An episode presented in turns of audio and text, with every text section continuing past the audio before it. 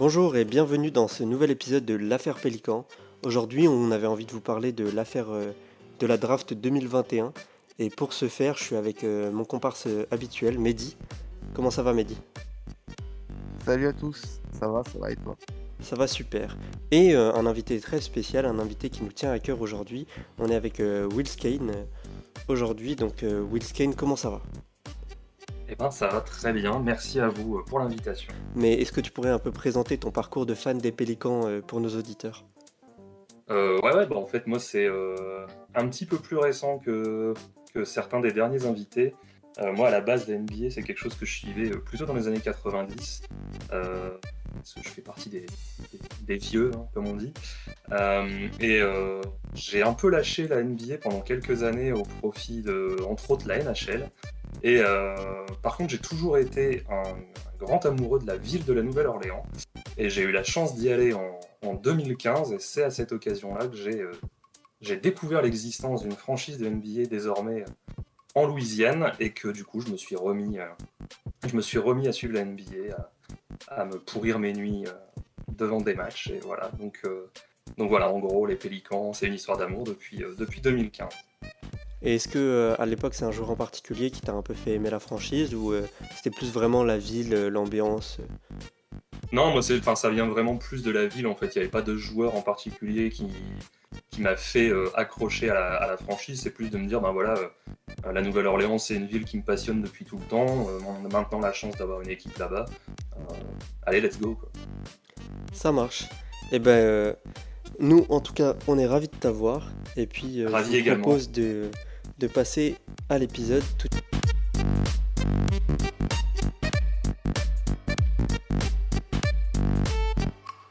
Du coup, après cet interlude, je vous propose de commencer ce podcast. Comme on vous l'a dit, on voulait traiter aujourd'hui de la draft 2021 et on avait un peu deux axes dans ce projet. Le premier, c'était présenter les joueurs qui avaient été draftés lors de la draft 2021 et le second, c'était parler un peu de ce changement idéologique que ça représente dans le processus de draft et dans le processus de recherche de joueurs de la Nouvelle-Orléans et des Pélicans. Donc pour ce faire, on va parler des trois joueurs qui ont été draftés en 2021, que sont José Alvarado, Herb Jones et Trey Murphy III. Et on va tout de suite commencer par Will Kane, qui va nous parler un peu de José Alvarado. Je t'en prie, Will Kane. Ouais, donc on commence cette présentation des joueurs draftés par un joueur non drafté, du coup. José Alvarado, désolé, moi je le ferai sans l'accent. Je trouve que ça pète vachement plus de l'appeler José. Donc c'est un joueur qui a été drafté un petit peu vieux puisqu'il sort de 4 ans à Georgia Tech, donc vraiment dans les plus vieux de cette classe de draft.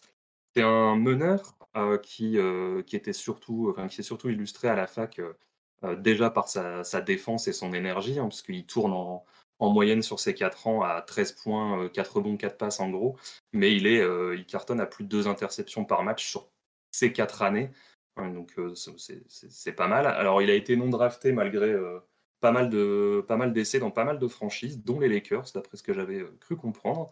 Tout le monde l'a laissé passer, et nous en fait il avait été pris en Summer League, donc il a très vite marqué les esprits. Il tourne à peine quelques minutes par match, il joue du garbage time au début, et en fait c'est en janvier qu'il commence à devenir un élément solide de la rotation, puisque à partir de son premier match, je crois de mémoire, c'est vraiment début janvier, il rate plus qu'un seul match jusqu'à la fin de la saison, il joue des vraies minutes, et en fait c'est un peu le symbole de cette deuxième partie de saison des Pélicans l'année dernière, avec toute cette âme, toute cette énergie. C'est un joueur qui se donne énormément défensivement, il est très malin, il va pas essayer d'aller foncer, scorer lui-même, dribbler tout le monde, il lâche toujours facilement la balle. On parle souvent de sa défense, mais il y a aussi sa vision de jeu offensive qui peut marquer. Il a été très important dans les 2 matchs du play-in, il a été très important dans la série de play-off contre Phoenix. Il a bien marqué d'ailleurs là-bas, hein, que ce soit les joueurs ou le public. Je pense qu'il a pris un petit peu il a acheté un peu de propriété dans l'Arizona. Et voilà, en fait, c'est un mec qui chaque soir va se donner à fond, il va déborder d'énergie. Enfin, c'est vraiment le gars qui va, on va dire, un peu le digne successeur dans la philosophie d'un Josh Hart qui nous manque beaucoup aujourd'hui, mais sur lequel on va toujours pouvoir compter pour se donner à 100%. Le gars, il prend n'importe quel match de saison régulière comme un Game 7 en play-off, quoi. Donc, c'est un joueur qui est très, très, très, très important pour nous aujourd'hui, très, très solide. Et pourtant, tout ça en ayant été zappé par toutes les franchises qui l'ont essayé. Donc, plutôt fan du bonhomme, plutôt fan du joueur. Donc, très, très content de l'avoir chopé l'année dernière. Et est-ce que, on avait évoqué que peut-être on pourrait le faire plus tard, mais est-ce que tu peux dire un peu deux mots quand même sur son jeu ou comment qu'est-ce qu'il apporte sur le terrain par exemple, tu parlais d'énergie, mais comment ça se concrétise cette énergie, ce genre de choses? Sa défense, en fait, ça va vraiment s'illustrer par vraiment coller son joueur dès la remise en jeu, quoi. Ça va être c'est vraiment une défense un peu en comment on dit, en pressing sur le joueur. C'est il va un peu en miroir. Ouais, voilà. Et c'est donc ça en défense, voilà, c'est quelqu'un qui est vraiment très très accroché à son joueur, qui va jouer avec les mains dans le shirt de l'autre et qui va finir par le rendre fou, qui va jamais le lâcher. Offensivement, c'est quelqu'un, comme je disais, qui a plutôt les yeux tout autour, qui va vraiment lâcher la balle quand il faut. Il aime bien, quand il attaque le cercle, il aime bien lâcher des petits flotteurs bien comme il faut, parce que c'est vrai que c'est un joueur qui est très petit, c'est un petit gabarit, il fait 1m83, 81 kg. Forcément, le gars fait partie, peut pas aller non plus... on pourrait croire qu'il peut pas aller défoncer n'importe qui, et pourtant, lui se défonce en attaquant toujours bien comme il faut. Il est très juste de mémoire, il fait pas énormément de grosses pertes de balles l'année dernière, un petit peu plus cette année, parce qu'il a aussi un peu plus la balle, un peu plus de responsabilité. Mais voilà, c'est un joueur qui est relativement propre, qui est capable de sortir des dingueries à 3 points, capable d'avoir des soirs vraiment sans. Mais voilà, donc c'est un joueur qui est très équilibré, qui est aussi important en défense qu'en attaque, contrairement à peut-être d'autres joueurs qui sont plus axés d'un côté ou de l'autre. Lui, c'est vrai qu'il arrive à impacter des deux côtés. Donc voilà, comme je disais, très, très content de l'avoir chez nous. Ouais, et ce qui est intéressant, c'est que ce qui est intéressant avec ce joueur, c'est qu'en fait, il y a une grosse progression en plus entre son année 1 et son année 2. C'est-à-dire que dans son année 1, il commence à exister par son playmaking défensif, avec vraiment... beaucoup d'énergie et puis des interceptions un peu surprenantes avec cette fameuse technique qu'on a tous vue où il se cache dans le corner et sur la remise en jeu adverse, il vient subtiliser la balle. Et ça, c'est des points qui ont beaucoup de valeur parce que c'est des points gratos qui ne coûtent rien à ton équipe. Et donc ça, c'était pour l'année 1. Et en année 2, il est à la fois toujours aussi juste dans son rythme, sauf qu'en plus d'être juste, il a nettement progressé à son adresse extérieure. Et il semble avoir développé un floater qu'il aurait bossé avec Tony Parker.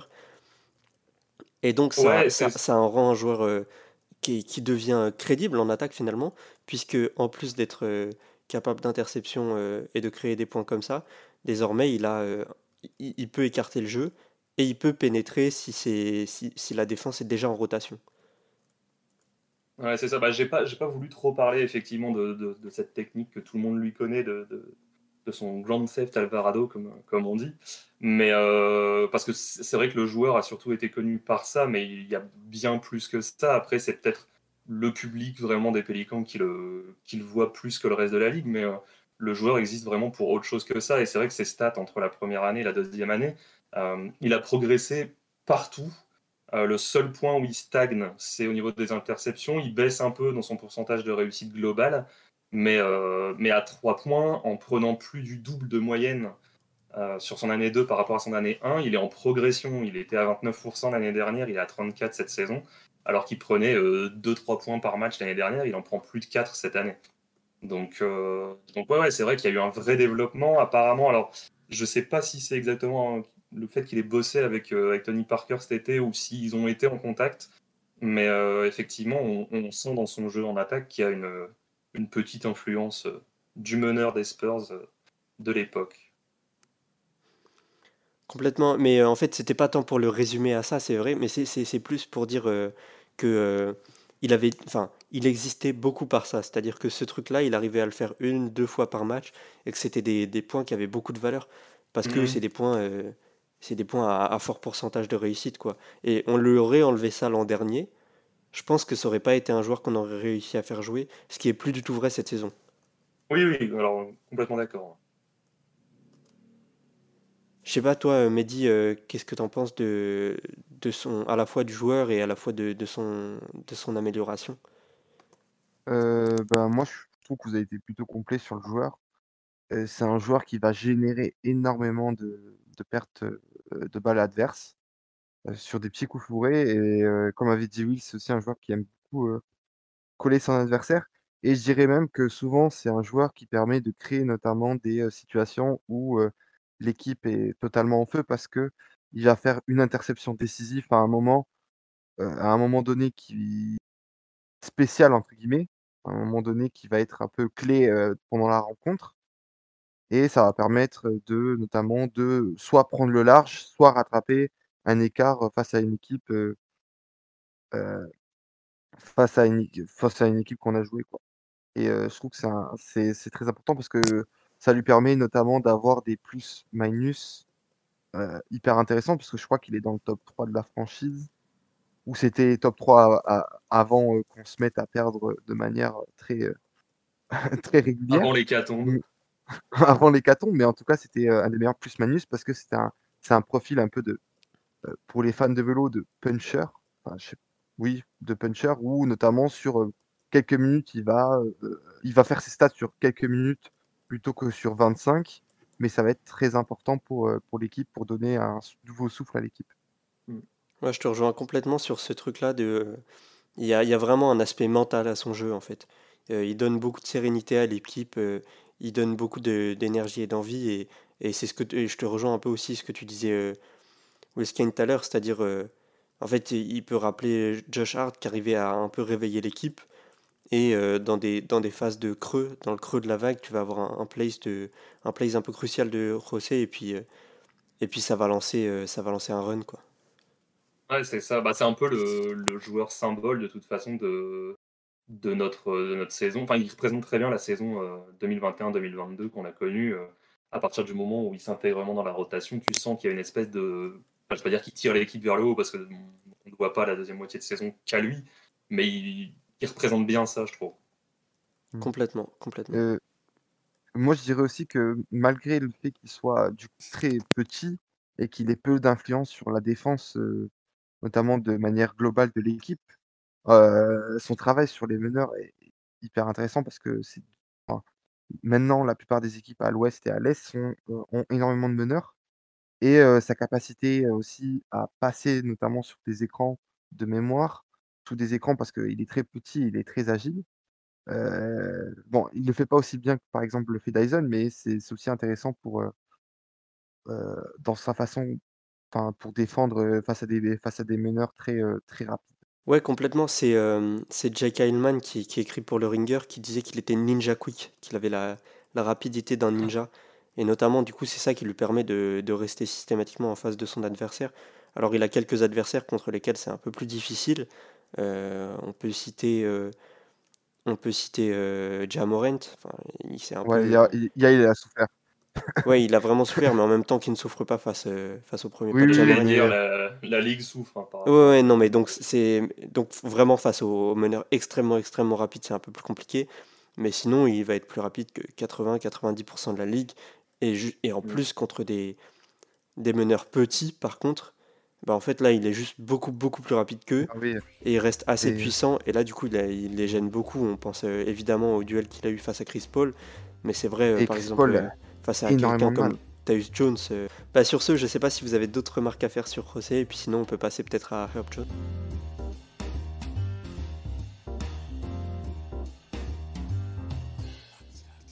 Du coup, Herb Jones, j'avais écrit, pour préparer l'émission, le podcast, j'avais écrit 15 millions de lignes. Mais je vais être un peu plus succinct sur son passif. C'est un mec qui vient d'Alabama, qui a 24 ans aujourd'hui. Et notamment, il a fait 4 années universitaires, je crois, comme José, il me semble. Et il a un palmarès, notamment avec sa, avec bah, du coup avec son équipe universitaire assez développée, que ce soit il me semble individuellement mais aussi collectivement, et notamment sa dernière année où il a été élu meilleur joueur de la South, de la conférence sud-est. Je sais plus s'il était meilleur joueur ou meilleur défenseur. Il me semble que c'est meilleur défenseur. Les deux. C'est meilleur défenseur, je crois. Les deux, il me semble. Ah, ok. Les deux, en fait, je viens de voir. Après, Wikipédia peut raconter des conneries, mais je pense pas que. Il a les deux, il me semble. Il a fait deux All-Defensive Teams, ce qui lui a permis notamment, du coup, en 2021, d'être drafté à la 35e place chez nous. Et parce que sa dernière année, il est vraiment extraordinaire. Il a sa dernière année universitaire, il est meilleur joueur de l'année, comme j'ai dit, meilleur joueur défensif. Il a 11,2 points de moyenne, plus d'un contre, un peu moins de 2 interceptions, 3 passes décisives et à peu près 7 rebonds. Donc c'est un ailier, un free and D, comme on dit, très moderne, un ailier très moderne. Parce que c'est un ailier longiligne, comme on dit, qui fait à peu près 2m01, mais dont la longueur de bras fait à peu près 2m13. Et physiquement, c'est quelqu'un qui, sans être absolument incroyable, est un joueur très intéressant parce que, tout en étant puissant, il est très agile et très explosif, notamment pour aller à l'arceau. Voilà. Après là, je vais commencer du coup son profil technique sur ces 2 dernières années.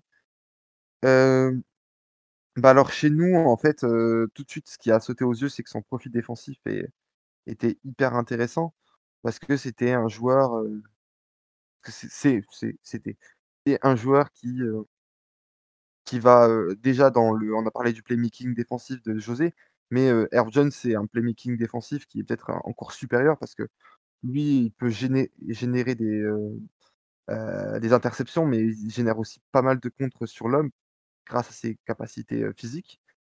Et surtout grâce à ses capacités physiques. Et aussi, il va coller. C'est un des meilleurs, je pense, défenseurs sur sa première année. C'est un des meilleurs défenseurs on-ball. C'est un joueur peut-être un poil trop agressif. Et donc, du coup... il va avoir beaucoup de fautes c'est ce qui fait que notamment il y a des matchs où on le voit plus du tout parce qu'il va avoir 3 ou 4 fautes en 2 cartons, 3 cartons.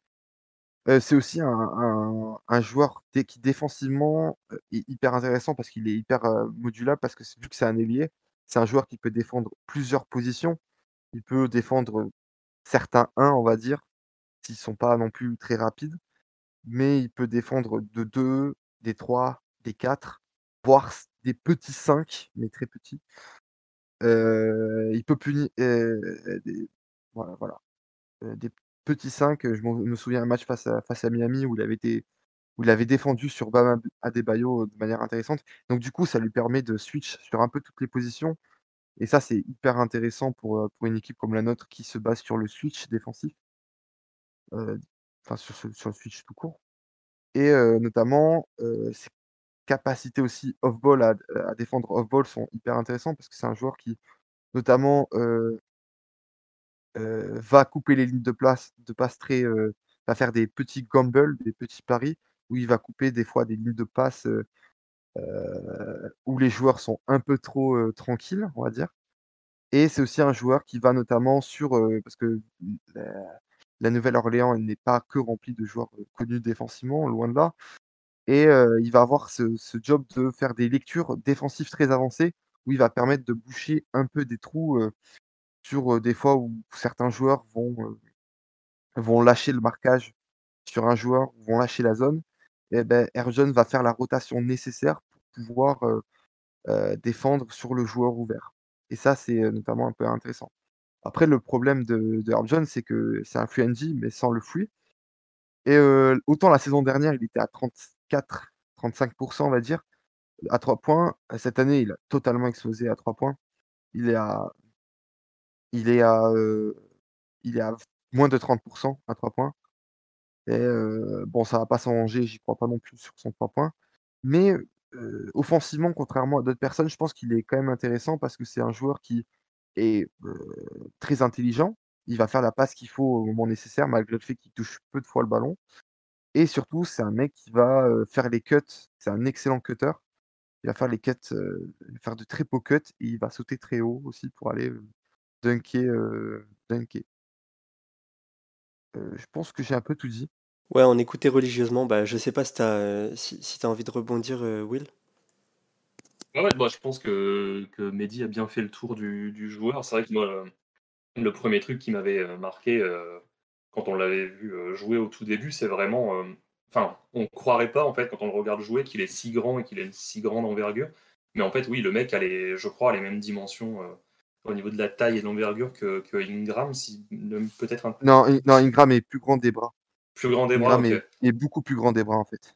Mais en tout cas, c'est vrai qu'il a, des dimensions assez impressionnantes, enfin, qu'on ne pourrait pas deviner comme ça au premier regard.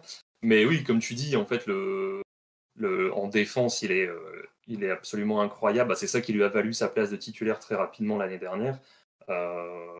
C'est, que ce soit sur les lignes de passe, que ce soit sur les rotations, il a vraiment une vision défensive qui est incroyable. Et en attaque, alors... Dès le début, il s'est bien démarqué avec ses cuts, avec son agressivité au cercle, avec ses dunks, tout ça. Donc ça, il n'y a pas de souci. Mais effectivement, on voit cette année que le 3 points, pour l'année dernière, il est un tout petit peu, comme tu disais, en dessous de 34%. Là, il est sous les 30%. Bon, après, on dit ça le lendemain d'une performance plutôt pas mal de sa part. Donc, mais c'est très irrégulier et malheureusement, s'il veut continuer à exister et à peser, il faut que ce 3 points s'améliore, quoi.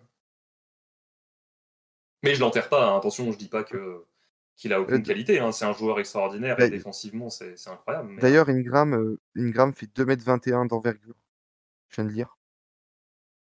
Ah oui. Voilà, donc... Bon, je pense que tu peux lui enlever 3 cm parce qu'il avait été mesuré officiellement à 2m6. Il fait à peu près 2m3. Et je crois qu'il est à peine plus grand que Herb. Et donc, du coup, je pense qu'il fait à peu près 2m18 de longueur de bras. Ouais, c'est vrai que un des trucs qui était ressorti de son profil de draft à l'époque, c'était sa capacité de passeur. Et alors, c'est vraiment pas du tout un dribbleur créatif. Et du coup, ça le limite un peu dans son jeu de passe, son manque de shoot aussi.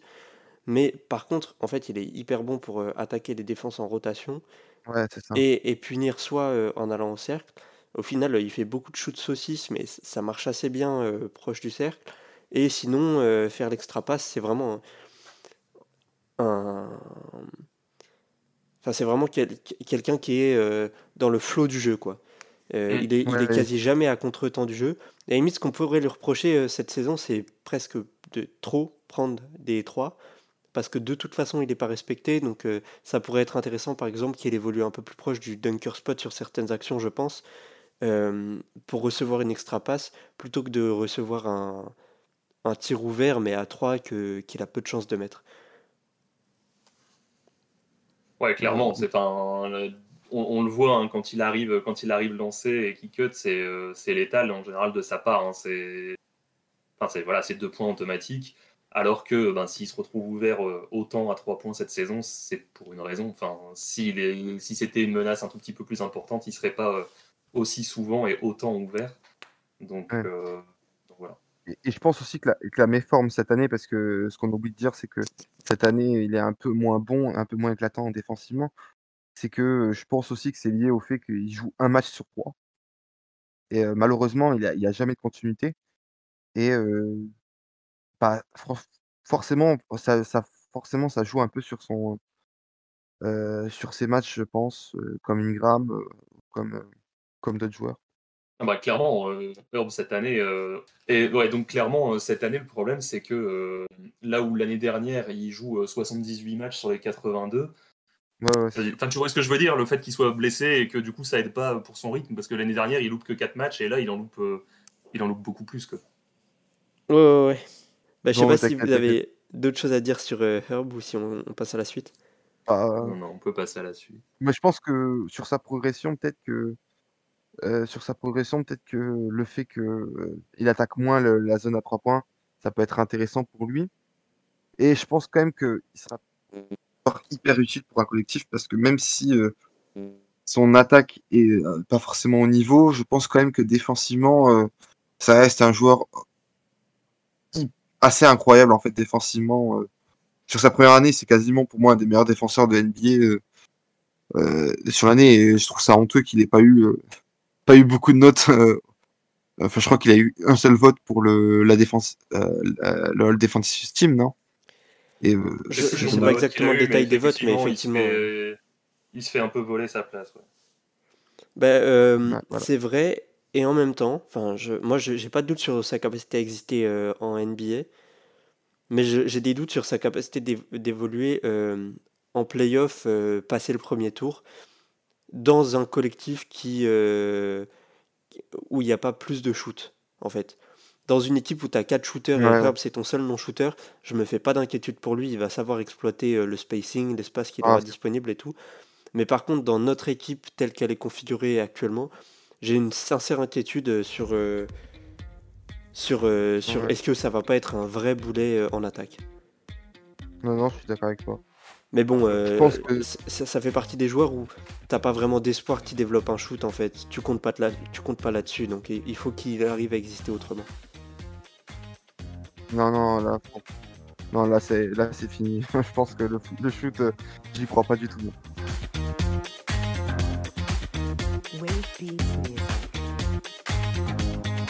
Donc on va pouvoir passer au troisième joueur de cette draft 2021, qui est finalement celui qui a été le drafté le plus haut. Donc de mémoire, on le chope avec le pick 13.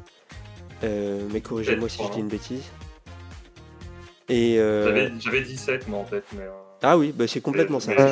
C'est complètement il est 17, mais il a été échangé parce qu'on avait le pick 13, je crois. Ah oui, c'était ça. Et qu'on a échangé avec Memphis. En fait, il a été échangé dans le cadre d'un échange pour se débarrasser de Steven Adams. Ouais, d'accord. C'est dans le cadre du deal pour Jay. Voilà.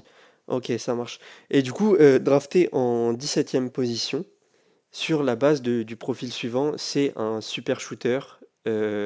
Qui pourrait un peu plus défendre que d'autres shooters, et principalement que l'autre gros shooter de la draft qui était Corey Kispert.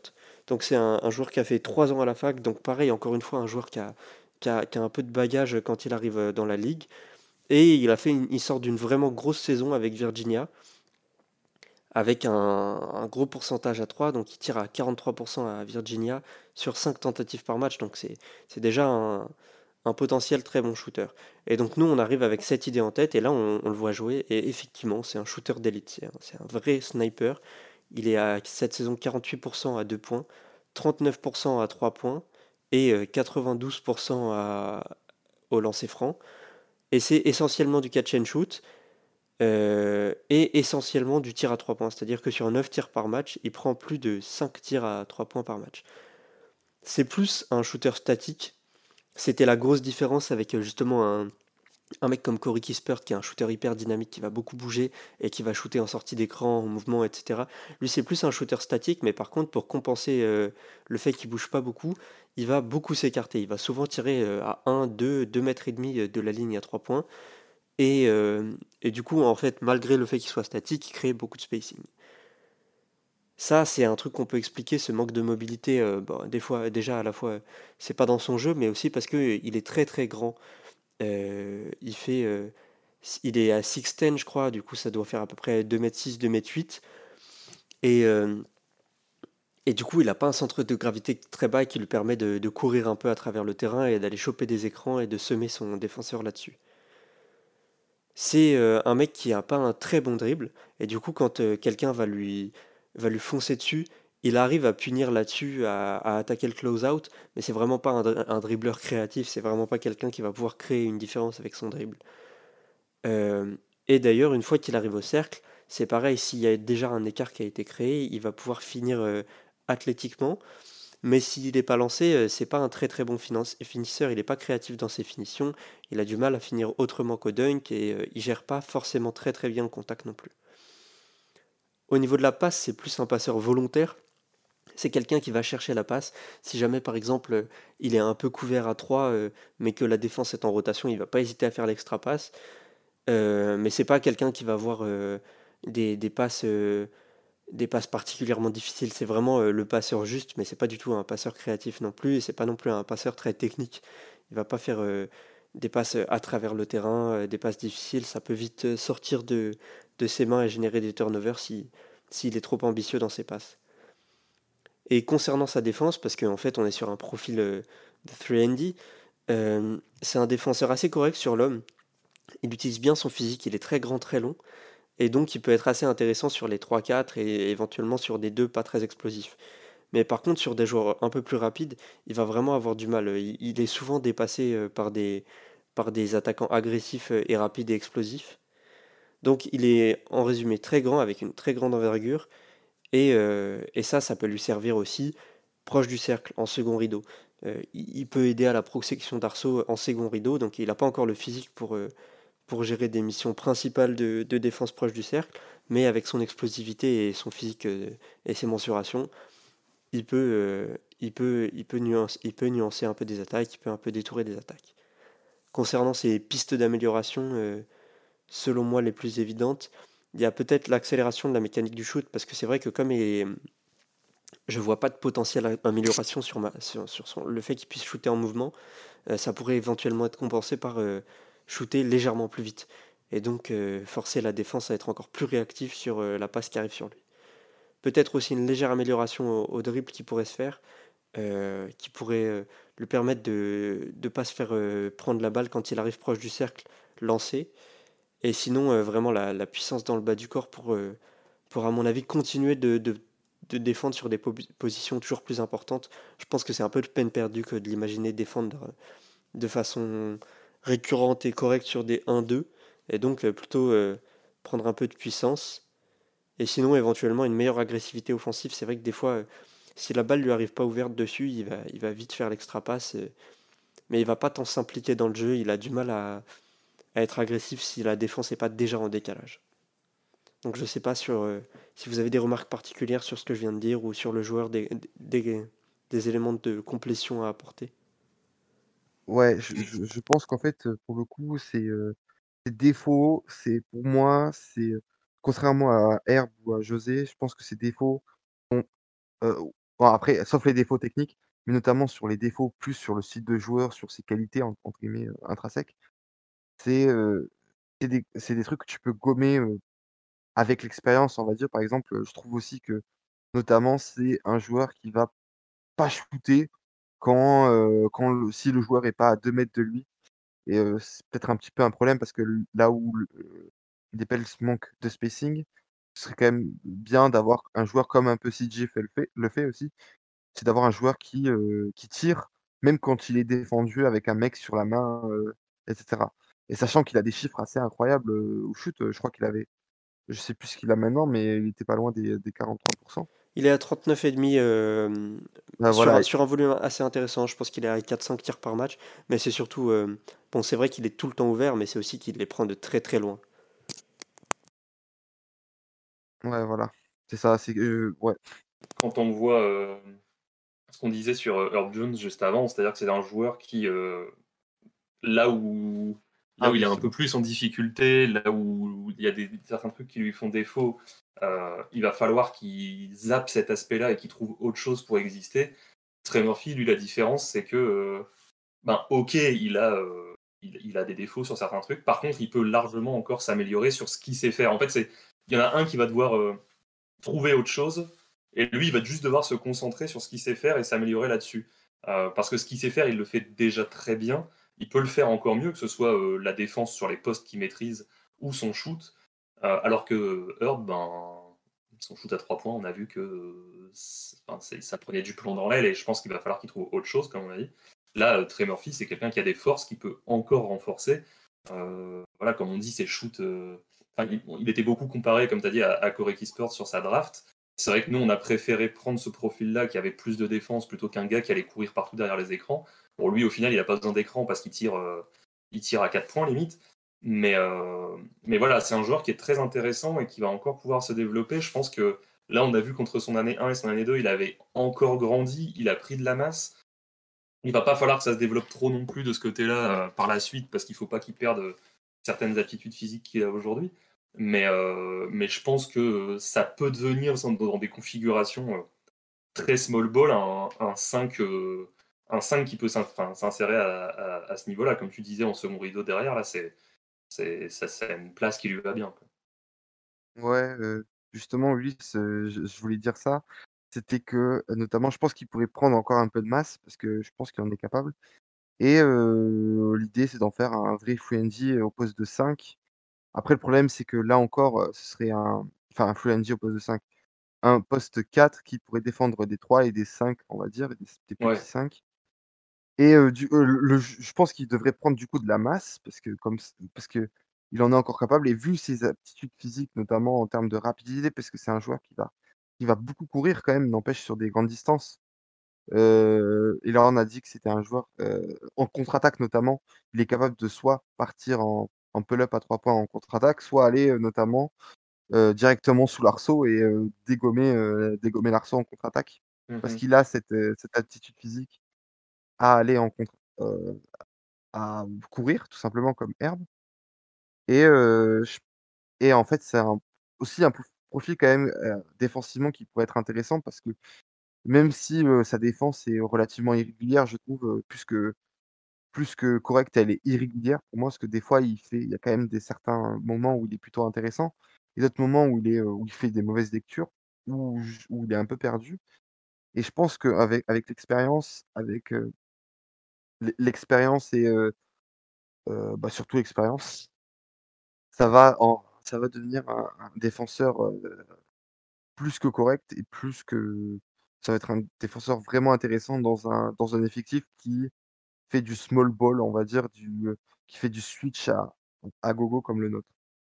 Avec l'expérience, et puis aussi avec l'environnement, parce que bon, je pense que c'est un sujet qu'on va aborder dans quelques minutes, mais on voit que la franchise, depuis l'arrivée de Willie Green, commence à mettre la défense assez haut dans ses priorités.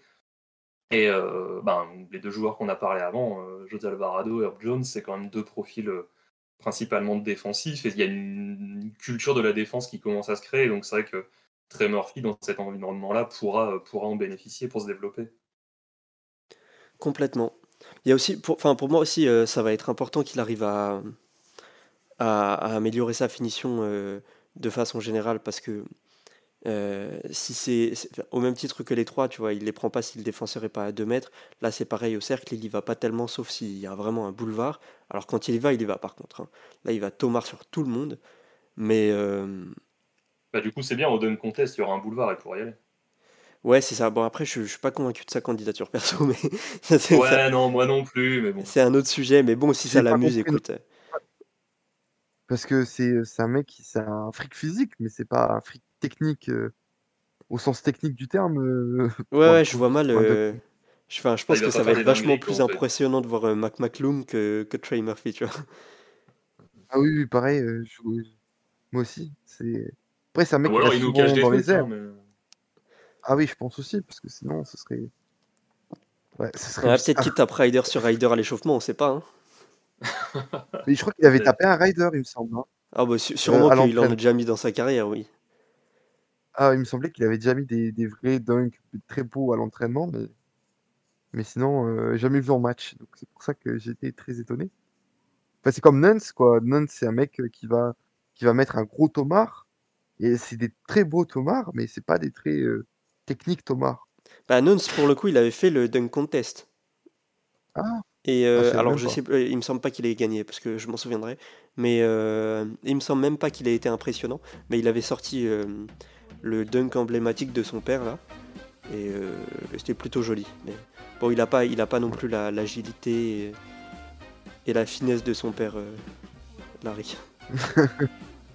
Et puis Nance, il a un dunk en copier-coller, quoi. Oui, c'est ça. C'est ça. Oui.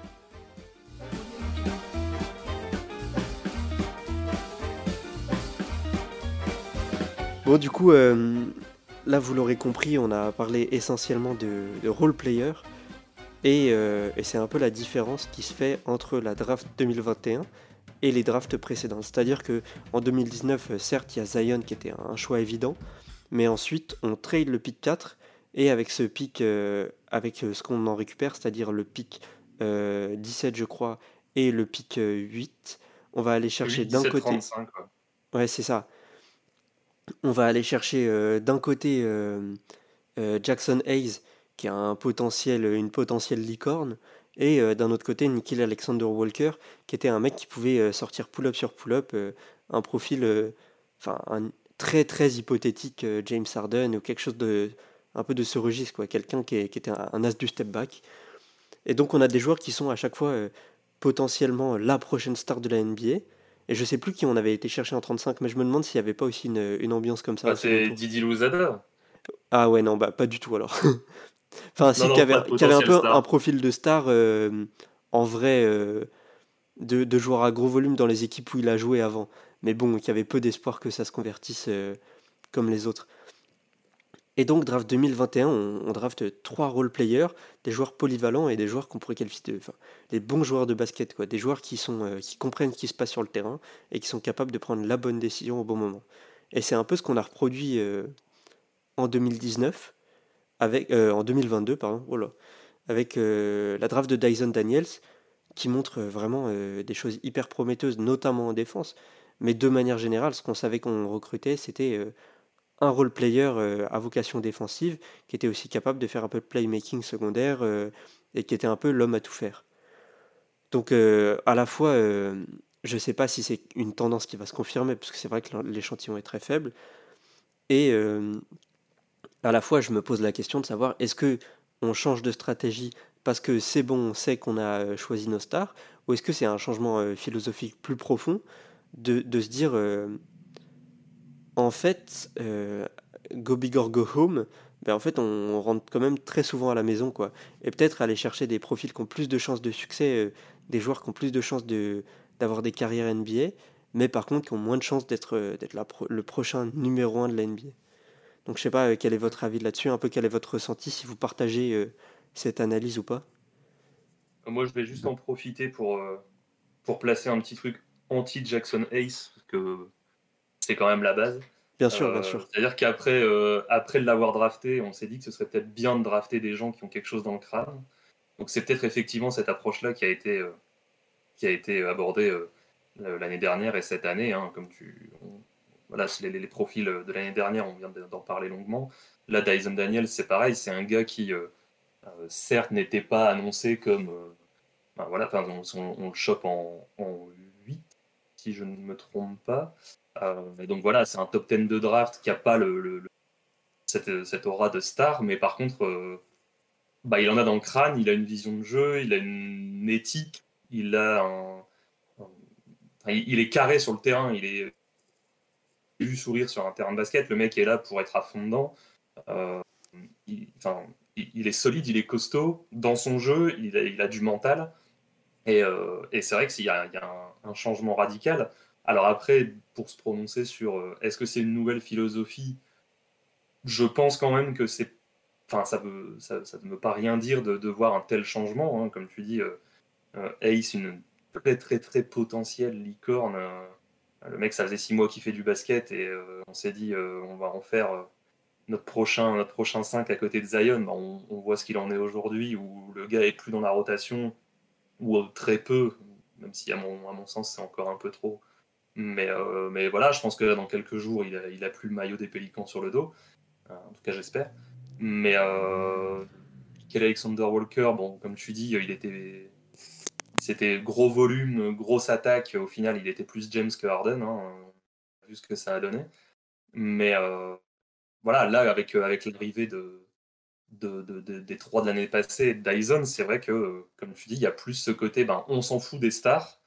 Au final, quand on regarde, on a déjà, si on veut jouer sur du court moyen terme, on a déjà nos stars. Enfin, on en a 2, potentiellement 3, si on inclut CJ sur le long terme. Maintenant, il faut trouver des gars pour les accompagner, pour matcher leur jeu et pour matcher leurs faiblesses. Parce que mine de rien, sur une même draft, pour accompagner Zion, on prend Herb Jones, spécialiste défensif, et Trey Murphy, le gars qui va être ouvert quand les gens vont vouloir défendre Zion. Enfin, je veux dire, c'est des profils très complémentaires de nos joueurs actuels. Et ouais, je pense que même la sélection de Dyson cette année s'inscrit là-dedans. Ça peut potentiellement être notre 1 du futur avec le reste du noyau de l'équipe.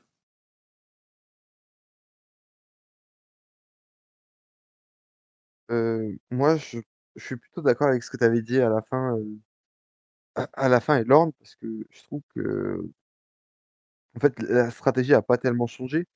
Je pense que ce soit la draft 2020 et la draft 2021, ça soit 2019.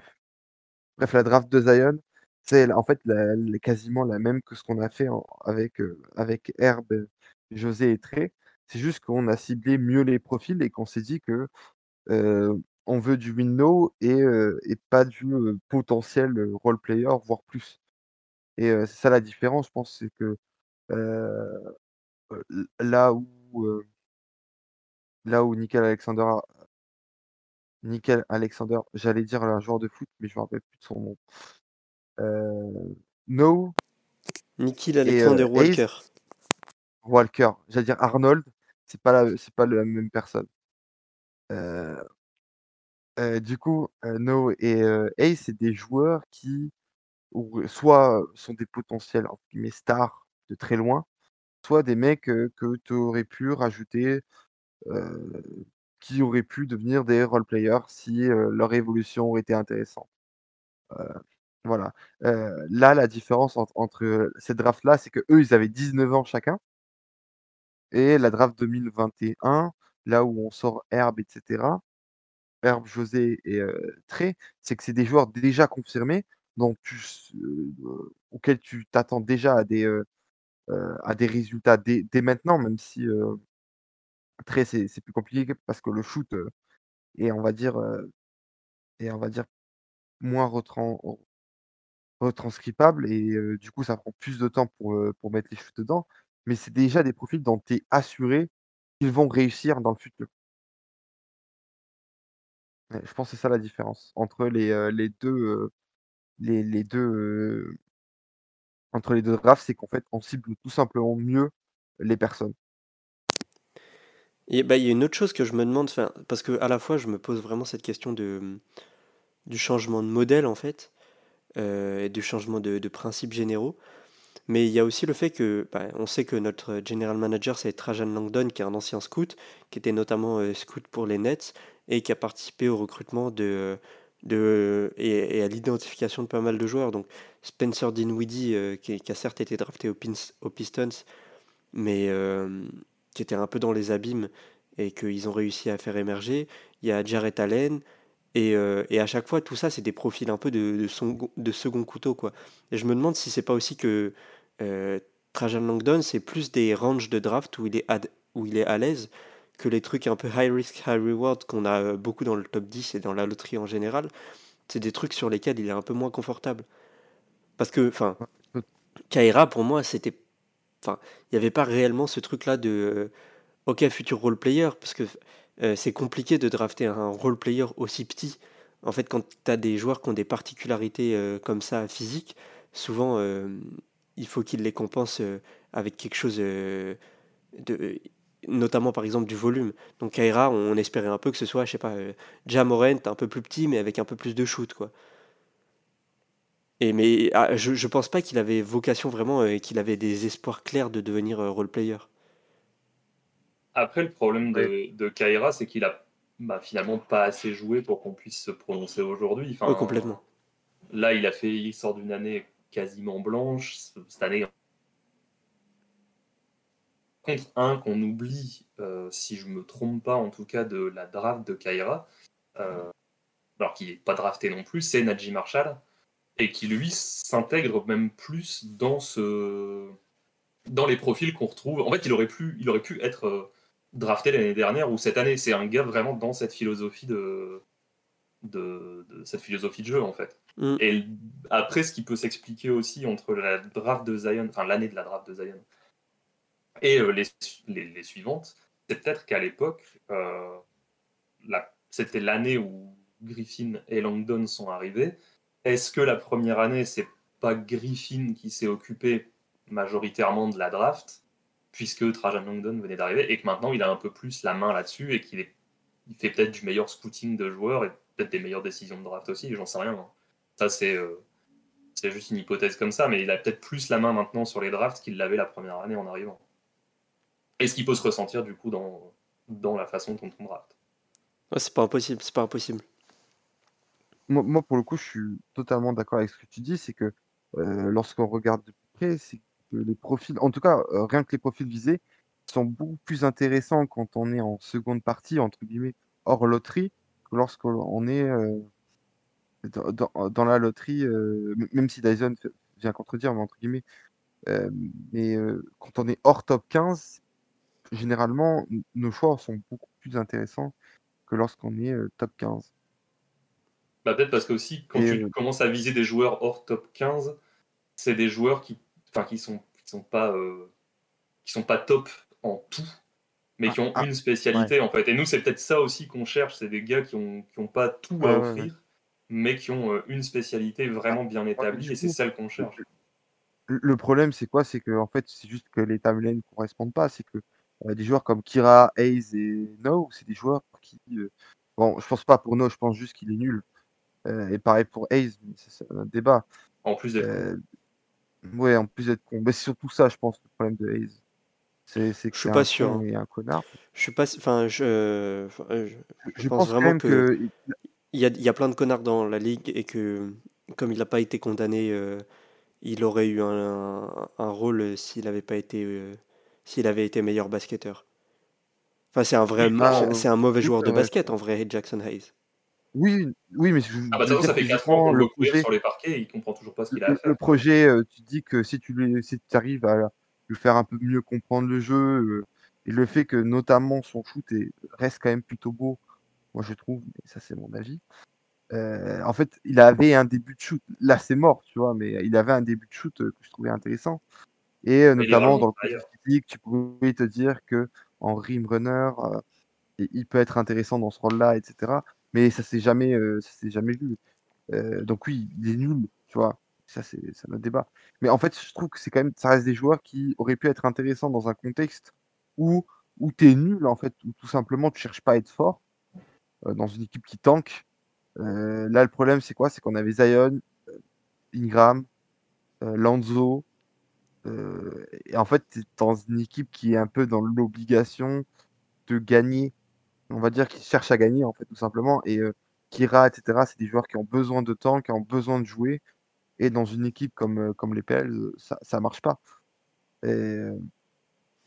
Et du coup, Dyson, c'est un profil intéressant parce que c'est en fait tout simplement que la draft 2022, je pense pas que ce soit une draft notamment de stars. Et en fait, on le regarde, les mecs qui ont les profils de stars, c'est soit des top 1, voire des top 2. Mais même les joueurs dans le top 3 qui ont été dans la draft en 2022, t'as deux mecs qui pour moi pourront jamais être t'as deux mecs dans le top 3 qui pourront jamais être des premières options de leur équipe. J'oublie tout le temps les noms, donc je suis désolé de pas dire les noms. Mais le mec des Rockets et le mec des Jabari Smith.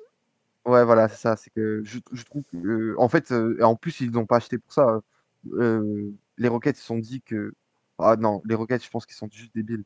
Mais je pense que le Thunder est suffisamment intelligent pour se dire qu'on a Gaïti et oh là là, mais c'est une horreur aujourd'hui. Shai Gilgeous-Alexander. SGA. Ouais. Ouais, mais en plus, je parlais de son cousin. Shai et... Lui qui est bon. Gaïti. Voilà, c'est ça, c'est celui qui est bon, là. Et du coup... ils se disent, bah, t'as pas forcément besoin d'une autre star à côté d'eux. T'as pas besoin d'un mec qui va scorer 25 points, qui a besoin de la balle et tout. T'as besoin d'un mec qui va mettre ses 15 points et qui va être bon, tout simplement défensivement, qui va coller à tes qualités. Et donc, du coup, cette draft 2022, c'est pour moi une draft de role players, mais des role players élites. Et Dyson, pour moi, en fait partie. C'est un joueur un peu que tu peux mettre dans tous les contextes défensivement, qui est hyper intéressant. Et c'est un joueur offensivement qui bon, le shoot est pas est irrégulier aussi, il ne shoot pas non plus énormément, mais le potentiel au playmaking est certain. Il y a des passes qui ont été plutôt bien, et c'est un mec qui a aussi une lecture offensive très intéressante. C'est logique s'il a un bon playmaking, mais voilà. Non, mais Dyson, c'est une agréable surprise. Cette année, on n'en attendait pas autant, je pense. Ouais, mais je pense que c'est juste dû au contexte de la draft, en fait, tu vois. C'est que je pense que on s'est dit de pas forcément drafter au potentiel, parce que sinon on aurait peut-être pris d'autres joueurs. Mais on s'est dit, on draft celui qui nous convient mieux, qui nous convient le plus, et qui va le jouer le plus de minutes, et ça va être Dyson. Là, je suis d'accord. Moi, en fait, c'est aussi un truc plus global sur cette question de drafter au potentiel, c'est-à-dire que je dis toujours, Chet, c'est peut-être pas drafté au potentiel parce que c'est un role player, mais en vrai, c'est un potentiel défenseur de l'année. Donc, c'est aussi drafté au potentiel, c'est juste pas le même potentiel. Et je me demande si c'est pas un peu aussi ça, une reconsidération par notre staff de ce qu'est la priorité en termes de potentiel. Est-ce que t'as pas envie d'avoir des potentiels excellents défenseurs ? Parce que c'était ça aussi la promesse de Dyson, c'était... il me semble le meilleur du combine sur les tests d'agilité. Donc avec ça, tu sais que tu vas potentiellement avoir un gars qui peut rester en face de n'importe quel autre joueur.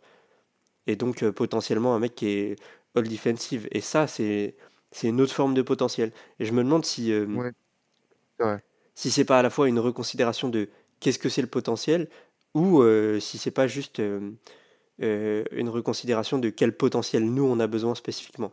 Et celui qu'on a besoin, c'est vraisemblablement des défenseurs, puisqu'on a déjà 3 stars offensives, plus un pivot offensif de talent. Des défenseurs et des shooters, en fait. Tout simplement. Ouais, mais pour le coup, parmi tous les joueurs qu'on a cités, le seul qui est un shooter fiable, c'est Trey Murphy. Oui. Ouais, mais après, je parlais pas forcément de ce qui a été fait, mais de la philosophie qui peut aussi venir par la suite. C'est-à-dire, effectivement, quand on se fixe sur... on cherche des gars pour matcher avec ce qu'on a déjà et quelle spécialité il nous faut, il nous faut des très bons défenseurs et des très bons shooters, parce que le reste on l'a, c'est un peu facile de dire ça, mais voilà, c'est ça, c'est ces deux profils-là qu'il nous faut. Potentiellement, on en a un qui peut avoir les deux, parce que comme on disait, très, très bon shooter et défenseur correct, donc il peut encore s'améliorer en défense, mais effectivement, il y a plus potentiel de aller chercher tel joueur qui va être génial par la suite, qui va être énorme, qui va tout cartonner. Il nous faut un gars qui sait très bien faire ça. On cherche des joueurs de contexte, tout simplement. Là où on prenait au potentiel, et encore, désolé, mais quand tu dégages un tour de draft, un quatrième à la draft contre 2 autres pics. Mais surtout dans une année où tu reconstruis tout, quoi. C'est là où nos... Mais on avait quand même déjà Brandon Ingram et Lonzo Ball. Oui, c'est ça. C'est que en fait, t'avais déjà des joueurs qui étaient déjà... C'était pas une full reconstruction. On avait quand même des joueurs qui laissaient penser qu'il... Alors moi, j'adore Brandon Ingram. Vous trouverez peu de monde qui l'aimera autant, mais il arrive, certes, mais il arrive en... Oui. De super grosses blessures, et tu sais pas trop ce que ça va donner.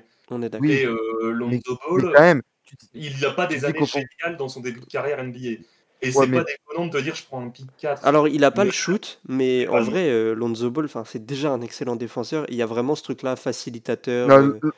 Oui, mais du coup, tu te retrouves avec Lonzo Ball, je vois l'idée.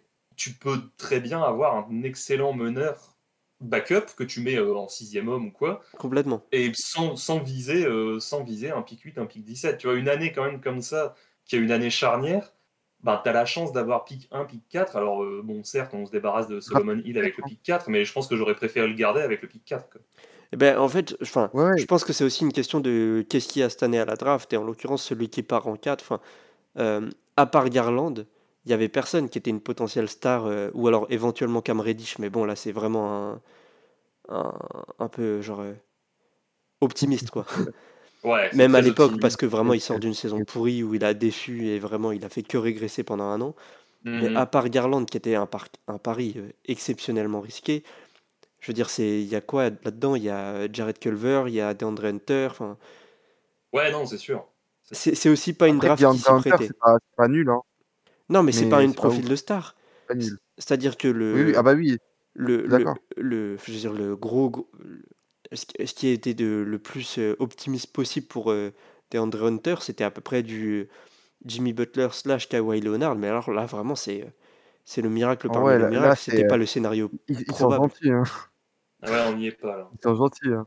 Non, mais c'était... Je pense qu'en fait, les gens se disent, si tout marche, ça va donner ça. Sauf que, évidemment, que tout va pas marcher. Enfin, tu pars pas là-dessus. Ouais. Moi, c'est juste... l'idée, c'était juste de dire que, quand même, No, t'avais pas forcément besoin de lui. Et en fait, je pense que c'est aussi...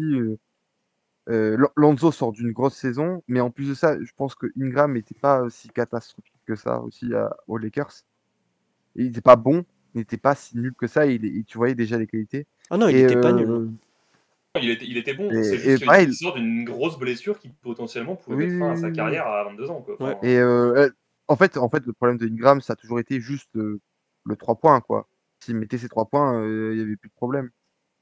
Que ce soit aux Lakers ou même chez nous. L'année dernière, il met pas 3 points. C'est pas très problématique parce que on compte sur son scoring. Et on non, mais parce qu'il a développé d'autres choses entre temps aussi. Oui, voilà, tu vois.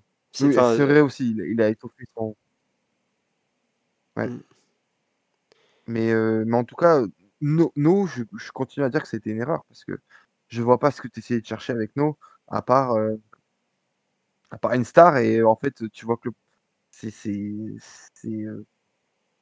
bon, je suis pas très fan de ce type de joueur, quoi. Ouais, bah, je pense que en fait, sans parler de stars, mais il y avait un truc un peu genre, peut-être on a Jordan Clarkson, tu vois. Ouais, mais même, ouais. Moi, honnêtement, No, il était déjà pas très aimé. Je crois que quand je vois un peu les recruteurs. Alors, je sais que Envergure aimait pas Jaxson Hayes. Ça, je le savais. Mais Jaxson Hayes n'était pas attendu aussi haut de toute façon. Piquet, il était plus autour de la 12-14e place. Oui, mais c'était entre lui. En fait, c'était entre lui et Goga Bitadze à l'époque, qui était un potentiel stretch 5. Et en gros, c'était un peu deux paris risqués de toute façon. Puis 4 ans après, on s'est dit risqué. Ouais, il n'y avait pas de bonne solution si on cherchait un pivot à la draft à ce moment-là. C'est ça. Mais de toute façon, là, il suffit de regarder où est la classe.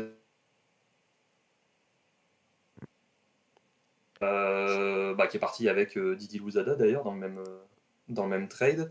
Et je pense que dans quelques jours, croise les doigts, il est plus chez nous. Hein, s'il pouvait aller jouer dans l'Oregon et nous ramener un petit ex-joueur de chez nous, ce serait pas mal.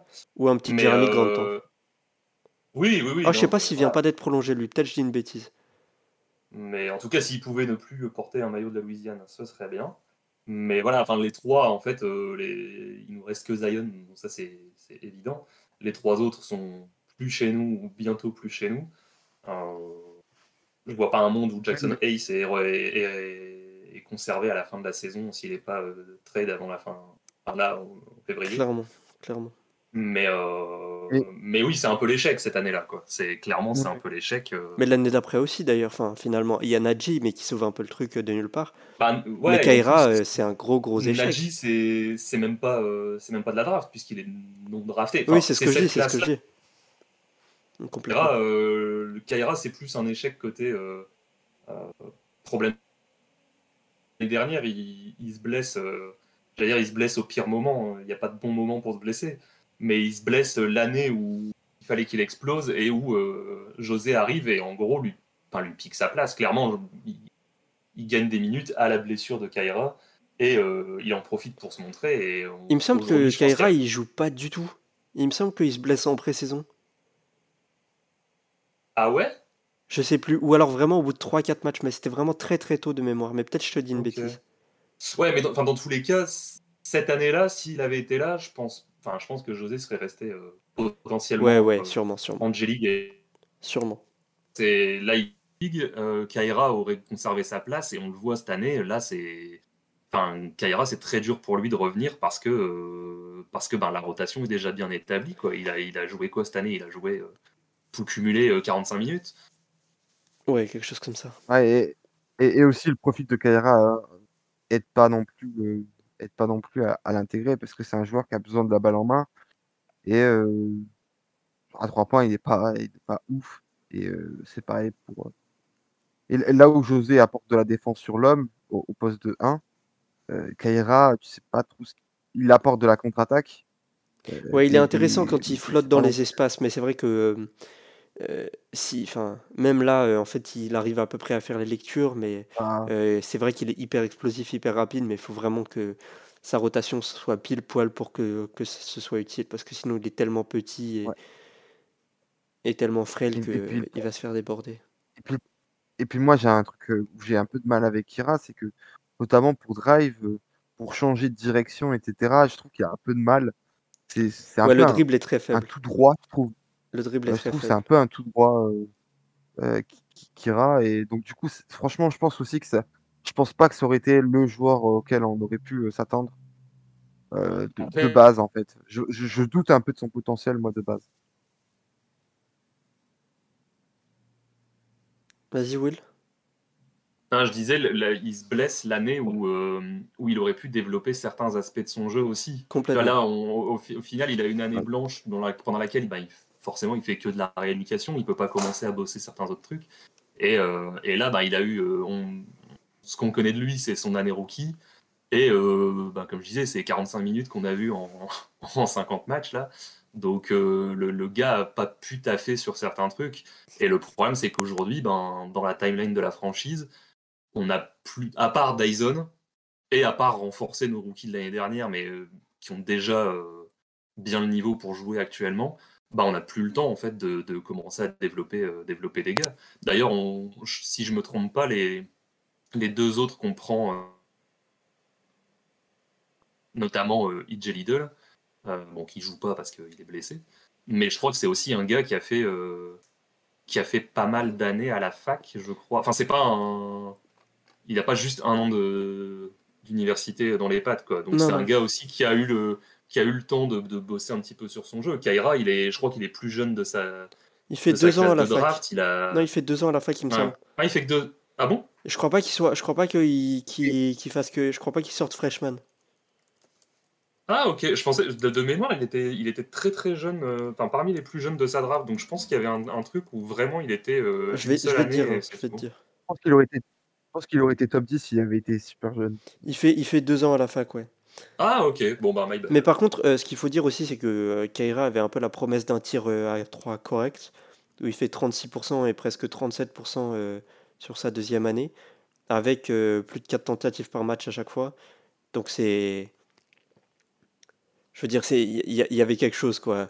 Il n'est pas drafté juste parce qu'il court vite. Mm-hmm. Ouais. Et ça, je pense que malheureusement, maintenant, il s'inscrit plus trop dans les plans. Et que s'il fait aussi un petit voyage dans quelques jours, ça ne m'étonnerait pas, en vrai. Complètement. Et puis, en plus, au-delà de l'asset potentiel qu'il incarne, en fait, c'est juste un salaire, donc il va falloir l'évacuer tôt ou tard. Oui, voilà.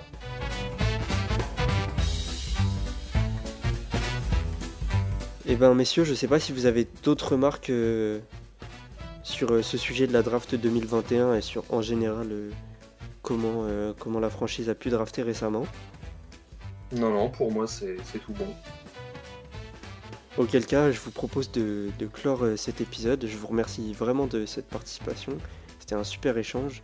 Et puis on se retrouve pour le 6e épisode de l'affaire Pélican bientôt, où on se lamentera sur nos misères et sur le manque de performance de l'équipe.